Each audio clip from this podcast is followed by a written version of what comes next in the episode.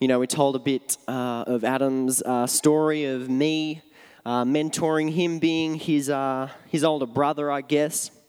I'm going to go a bit deeper uh, into that. I'm going to tell you a bit of his story as well um, whilst we're doing this. So I'm so privileged to be able to speak to you. I'm really excited. I can't see anybody's face, and you know, it always sucks, but I can see your eyes, sort of, so I can see you there. So, alrighty. So, our story starts in the year 2003. On the 9th of December, a young man was born in Southport, England, the best city in the world. I hear the laughs everywhere, and yeah, it's it's not true. Sorry, guys. I don't. I love Southport, but yeah, come on, let's be realistic. All right, yeah, he's born in Southport. He was born into a non-Christian family with a mum and with a dad and a sister. But sadly, at the age of eight, his father uh, passed away you know, the story starts already pretty sad. The, the fact his father figure, the person who a young boy is, is meant to look up to, who is meant to, to, he's meant to be, want to be like the father, he's, he's passed away. He's no longer here. However, he stayed steadfast and strong through this still. Later, he began school. Um, well, he was already at school at the age of eight, but he hated school. Why? He got bullied from the primary school and high school. And so, through this, he began to resent people. He hated life, to be honest with you. And he just didn't want anything to do with life at all, literally at all. However, through this time, he, he found himself going to church. His, uh, his family um, took him to church. He found himself, uh, yeah, attending church. And this is the first time that I met this young man. And I remember he, he walked in, uh, all, all three foot of him. Now he's flipping huge much bigger than me. He walked through the door. I was playing football with my friends, you know, minding my own business. And because he was little and because you, we have no goalkeepers, we are like, hey, mate, you go and net. And so, anyway, um, I'm running down the, the wing of the church. We played indoors in the church. And uh, I, you know how powerful my shot is, Sam Odie. Oh, I took a shot, smacked him in the face. The ball smacked him in the face. I was like, yes. But um, it wasn't like yes, because he, was a little kid crying on the ground because a ball hit him in the face. Um, and his tooth was, uh, let's say, slightly loose. Um, it's a proud moment of my life, that is, mate. Nah, um, little did I know that that young kid who walked through the door would be such a huge impact to me. So, this is where Glasshouse comes in. Uh, like my um, Pastor Malin said, my mum, she was talking about how Glasshouse Church started. It started with uh, her talking to us about um, starting a church aimed at young people. We're like, yeah, come on, we need a church for young people in our town of Southport, the best city in the world. And um, my first thought was I knew this young man, this young boy. Uh, I got on really well with him. I went to the same school as him, and so I was like, okay, um, Adam, he's, he need, I like him. Kicked a ball at his face once. Um, I'm going to spend some more time with him. Let's invite him to youth. So Nathan and I started youth on Wednesday, and um, only one person turned up. Uh, and that was Adam with his hand up there. And, you know, we, we spent time together. We had a lot of pizza, and I kid you not, the amount of pizza that we consumed was unholy. It was ridiculous. It, honestly, it was insane. And we had we played a lot of Xbox, um, and occasionally we would, you know, teach him about God, and that was the true power and the true meaning of why he was there. And so he began to stay at our house on Wednesdays. Because uh, we were able to pick him up from school. We were like, hey, mate, you may as well come home. Um, you can have dinner with us. Uh, you can stay with us because we have youth, and then we'll take you to school in the morning. And then he started staying on Fridays all the way till Sunday. And then he would, during the holidays, he would stay seemingly all the holidays. Um, and then during the summer, he would stay, I would say, probably three quarters of the summer with us. And so, you know, we loved hang, having him around um, and loved having him there. But we were beginning to wonder, you know, why, why does he want to spend so much time with us? You know, he's, he's, he's got um, a mum and a sister uh, at home, but he's spending a lot of time with us. And so it came to a point where we had to ask some questions. And we found out that he was sleeping on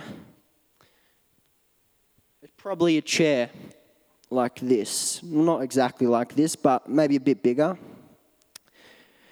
And that made me angry and quite upset, as you can still makes me a bit upset to this day.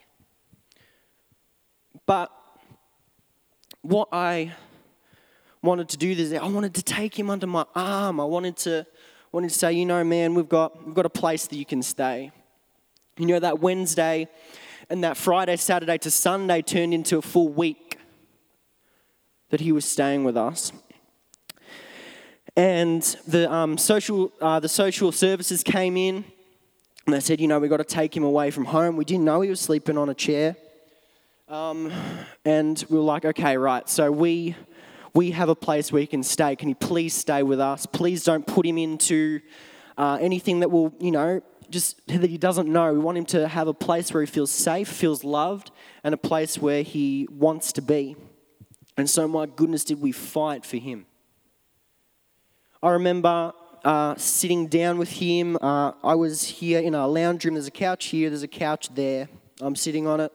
And I just bawled my eyes out. I was like, bro, I'm going to fight for you.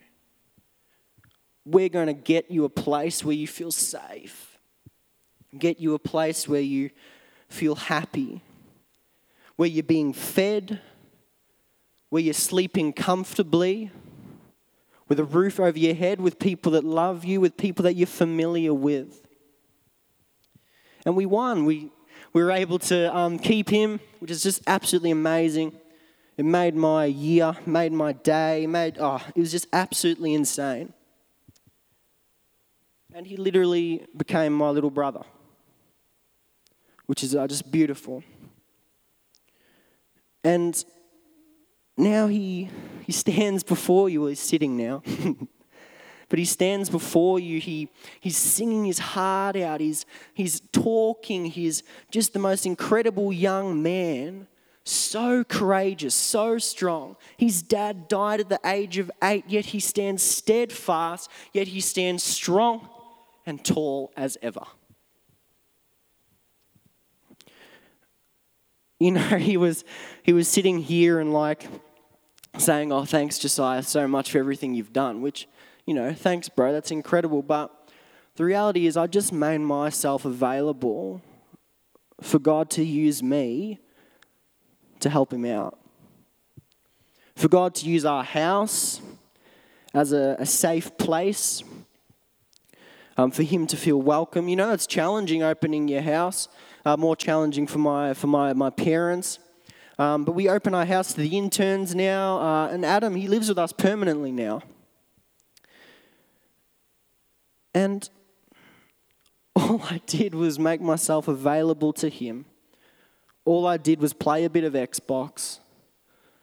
All I did was play a bit of tennis, a bit of football. Uh, still hasn't beaten me at any of those things. There will, there will come a day, I'm sure, and I'll get really embarrassed and never ever play a game again against him. But I spent time and I sacrificed my own time could have been doing other things. Oh, but I got to come home to Adam because he wants to hang out. I could be doing whatever, but I really felt that there was a huge importance in spending time with Him.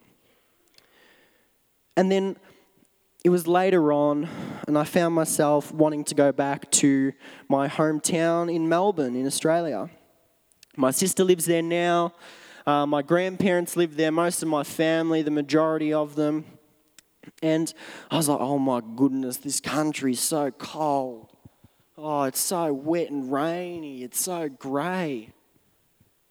And I was like, oh, I just want to go back to Australia. But then I just had a realization. I was, I think I, I was just praying and I was like, God, where do you want me to be? And I felt him just say, you know, one hour with Adam is better than a full year being comfortable in Australia.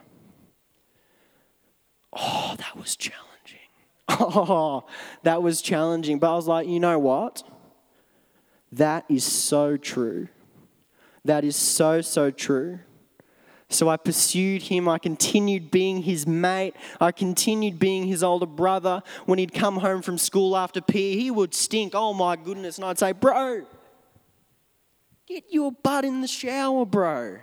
Honestly, I taught him how to brush his teeth because he wasn't brushing his teeth all the time. Sorry you weren't, were you, mate? Let's be honest. But he brushes his teeth all the flipping time. He's a good boy. He puts deodorant on when he smells. He's just fantastic. He really is. And it's that brotherly, brotherly relationship that I love. And I'm so proud of him. I get so emotional, I don't know why. I just love him.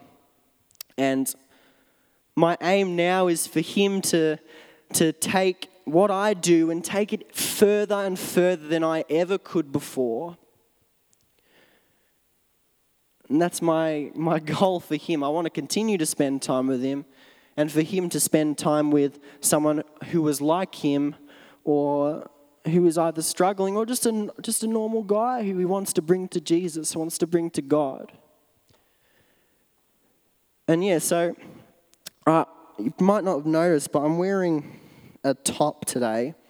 Um, I think it's a pretty cool top. You guys might not, but I don't care. it says um, future projects on it. I thought it was pretty cool. I was like, oh, that's cool. Um, and then I looked a bit deeper at my t shirt as I was putting it on this morning. I was like, hmm, you know, there's something I could say about that. Um, there's something that is quite powerful about that. And I want to be a person who focuses on that next generation who puts my time, my effort into putting my strength, everything that I've learned from being discipled myself, into that next generation so that can, they can go further and further than I could possibly ever do. That they could continue the good work that God has called me to do, that they can continue to make disciples of all nations. That is my role. I meet on Thursday with a bunch of the, um, the young guys, uh, some of the worship leaders. And we met this Thursday. Um, I had a great time. I loved it. I loved spending time with them. I loved investing my, my, my, my faith in God. I loved teaching what worship means. And oh my goodness, I flippin' loved it. And my aim is to, to give everything that I possibly can into these young guys who come on Thursday to strengthen them. My, my ultimate goal is to see them flourish, to see them become everything that God has called them to. And the joy and the reward of, of seeing Adam worship lead, of seeing Asher worship lead, of seeing Natalie and Isabella worship lead, it's just insane. It is the most rewarding thing that I've ever done in my life. Spending time loving the young guys and seeing their potential skyrocket. And we all can do this. I was 16 and 17. I just knew a kid who I wanted to spend time with. You can do this at your work. You can do this at school. You can do this in every avenue of life. Find someone you think you can you can see them going to the next level. You can see their potential. You want to get it out of them. Spend time with them. And I don't mean just sending them a text. I don't mean just going for a coffee. I mean going to the cinema. Obviously we can't now, but you know what I mean in the future. I mean I mean doing everything that they want to do. Sometimes you don't want to do it, but just do it. We can all do it. Make disciples of all nations. Be people who focus on this next generation, on the future. Thank you guys very much.